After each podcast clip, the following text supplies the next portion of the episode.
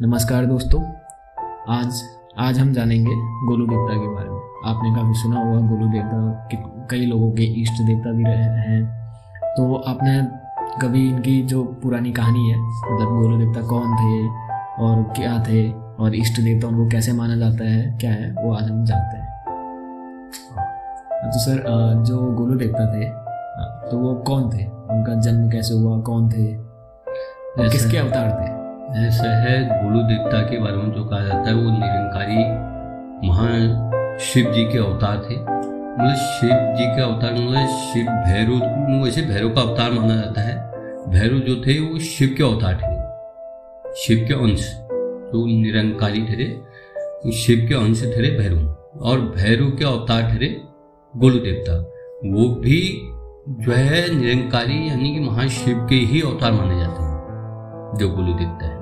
उनका जहाँ तक जन्म का संबंध है, जो राजा जहल राय थे उनने अपने पितृ, पुत्र के वियोग में कठोर तपस्या की भैरव की जो कहा जाता है कि बारह साल खड़ी हो, बारह साल बैठी तपस्या।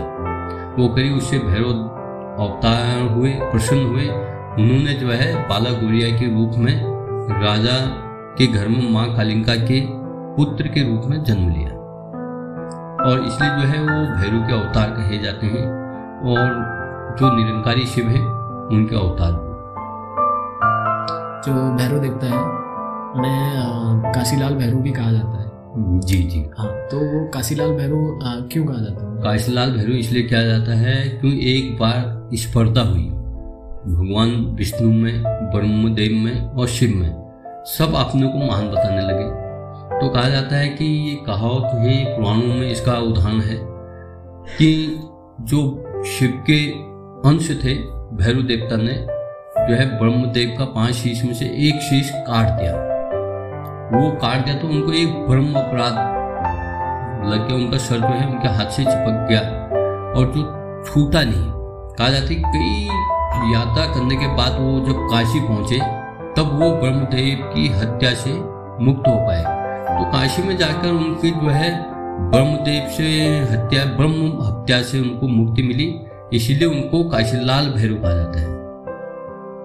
और काशीलाल भैरव के ही अवतार जो ठहरे वो बाबा गोरिया जिनको हम गोलू देवता कहते हैं, वो।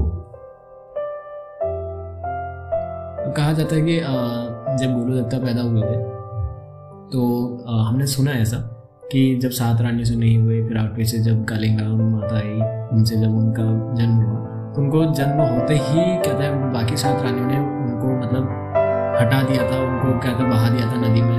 ऐसा मान देखो, ऐसा वो तो अवतारी देव ठहरे। इसमें इतनी शक्ति है जो उनको मिटा सके। परंतु कहा जाता है कि झाल राय की जो सात रानियाँ थी, वो ईर्षा और जलन की भावना से उन्होंने माँ कालिंका के पुत्र जो गोलू देवता थे, उनको मिटाने की भरपूर कोशिश की। उन्होंने कई प्रयास किए। तो अंत में जो प्रयास उन्होंने किया, उन्होंने लोहार से एक बॉक्स बनवाया। बॉक्स में गोलू देवता को रख के नदी में बहा दिया। जो लास्ट में जो है, जो मछुआरे थे, मछुआरे के जाल में फंस गया और तो मछुआरे ने निकाला तो उन्होंने ही उनका पालन पोषण करा। तो फिर जब वो वापस कैसे आए? उनको पता कैसे लगा कि ऐसा है? देखो वो तो देव अवतार थे ना। वो तो देव ठहरे उनकी चेतना में वो चीज़ आई। जब वो जवान हुए तो चेतना में जवान आई कि माँ कालिंगा का मैं पुत्र हूँ चंपावत के राजा झाल राय का मैं पुत्र हूँ और मेरे साथ ऐसा ऐसा हुआ। उनको तो पूर्व व्यथित था और देखो देखो सृष्टि की रचना उन्होंने की। उनके विवेक से तो कुछ बाहर है नहीं। तो उनकी चेतना आई। तो उन्होंने अपने धर्म के जो माँ बाप थे जो मछुआरे थे, जिन्होंने उनका पालन पोषण किया। उन्होंने कहा, आप मेरे धर्म के माँ बाप हो और मेरे लिए तुम कांट की घोड़ी यानी कि लकड़ी की घोड़ी बना दो, ढाल, तलवार, सब दे दो। तो उन्होंने उनके लिए लकड़ी की घोड़ी बनाई जो हवा में उड़ती थी। और वो हवा में उड़ के सीधे वहाँ नदी किनारे गई, जहाँ सात पटरानियाँ जो थी, वो पानी भर रही थी।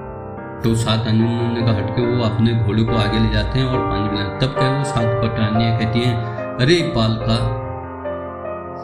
ये कांट की घोड़ी भी कहीं पानी पिएगी? तो गुरु देवता का जवाब था भी जब तुम्हारे राज्य में महिलाएँ पत्थर को जन्म दे सकती हैं तो ये कांट की गोली पानी कैसे नहीं पी सकती? तो उससे जो थी साथ में पठानिया जो है, समझ गई कि ये वही है, ये मरा नहीं तो ये बात जो है, राजा झल्लाई के दरबार में जाती है। और उस चीज़ को समझते हैं और वो आखिरी जो सात पटनानी उनको दंडित करते हैं और राजा गुरु देवता को राज शासन सौंप देते हैं।